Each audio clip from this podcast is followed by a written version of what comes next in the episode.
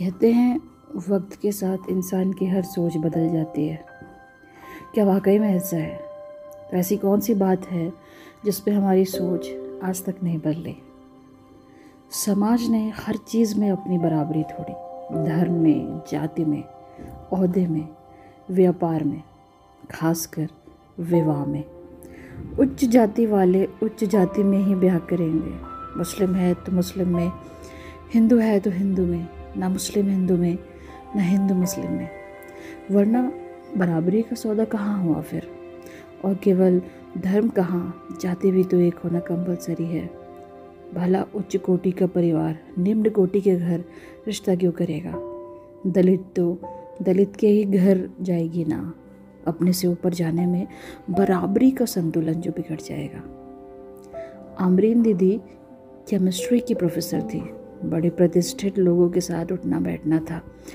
लोग इज़्ज़त की नज़र से देखते थे। यह अहदा उन्होंने यूँ ही हासिल नहीं किया। दिन रात किताबों में घुसी रहती, सुबह सबके जागने से पहले जाग जाती और रात सबके सोने के बाद सोती। कभी कभी तो केमिस्ट्री के सूत्रों में ऐसी उलझती कि नाश्ते से कब रात के खाने का वक्त हो जाता पता ही नहीं चलता। अपने खानदान में सबसे ज़्यादा पढ़ी लिखी वही थी। प्रेम तो नहीं हुआ। हाँ मगर आँखों में एक एक ख्वाब सजाए रखी थी कि अब जो प्रोफेसर बन गई तो ब्याह भी किसी प्रोफेसर से ही करेंगे। अरे तो क्या फ़र्क पड़ता है? सुंदर तो है। बुआ हमेशा उनकी शादी को लेकर पीछे पड़ी रहती। उनका बस चलता तो कॉलेज के फ़र्स्ट ईयर में ही दीदी के लिए जो पहला रिश्ता आया था, उसे ही पक्का कर देती। सुंदरता का क्या करूँगी? प्रोफेसर तो नहीं है। दीदी की भी ज़िद थी, जो कि जायज़ थी।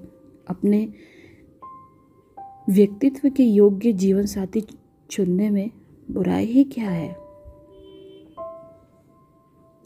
तेरी नज़र में कोई हो तो हमें बता दे। हम उससे तेरी शादी करवा देंगे। है तो मगर आप लोग नहीं करोगे। पंजाबी है। हैं? अरे नहीं, पगला गई है। डोंट वरी प्यार व्यार नहीं है। बस बता रही हूँ डियर मदर इंडिया बेटा, इसमें क्या खराबी है? देख रेडीमेड गारमेंट्स की दुकान है, बड़े पैसे वाले हैं। बराबरी का रिश्ता है, कर ले। अरे यार, दिन रात किताब में आके फोड़ी, मेहनत करके यहाँ तक पहुँची, नाम बनाया। इसलिए कि कल को किसी दुकान वाले से शादी कर लूँ। और जानते भी हो कुछ, गुटका खाता है ये, आवारगी करता फिरता है दोस्तों के साथ। दीदी झल्ला कर चली गई। खैर, ये सब चलता रहा और आखिर एक रोज़ एक प्रोफेसर का रिश्ता आया। धर्म एक जाति, एक सुंदर भी और स्वभाव से शांत और गंभीर। दीदी ने तो हाँ कर दी, मगर दिक्कत ये कि उसका ख़ानदानी स्टेटस दीदी के ख़ानदान से कम था। सो इस बार उनके ताया जी ने इनकार कर दिया। ग्यारह साल हो गए इस बात को। आज दीदी तलाक शुदा है। अपने एक बेटे के साथ खुद के बंगलों में रहती है। मायके जाना लगभग छोड़ ही दिया है। कुछ खास मौक़ों पे जाती है बस। जानना चाहते हैं कि क्या हुआ था। अगली कहानी में, अगले एपिसोड में मिलती हूँ मैं। मौसम की बातें, मौसमी के संग जल्द मिलूँगी नेक्स्ट एपिसोड में। इसी स्टोरी को कंटिन्यू करते हुए। Thank you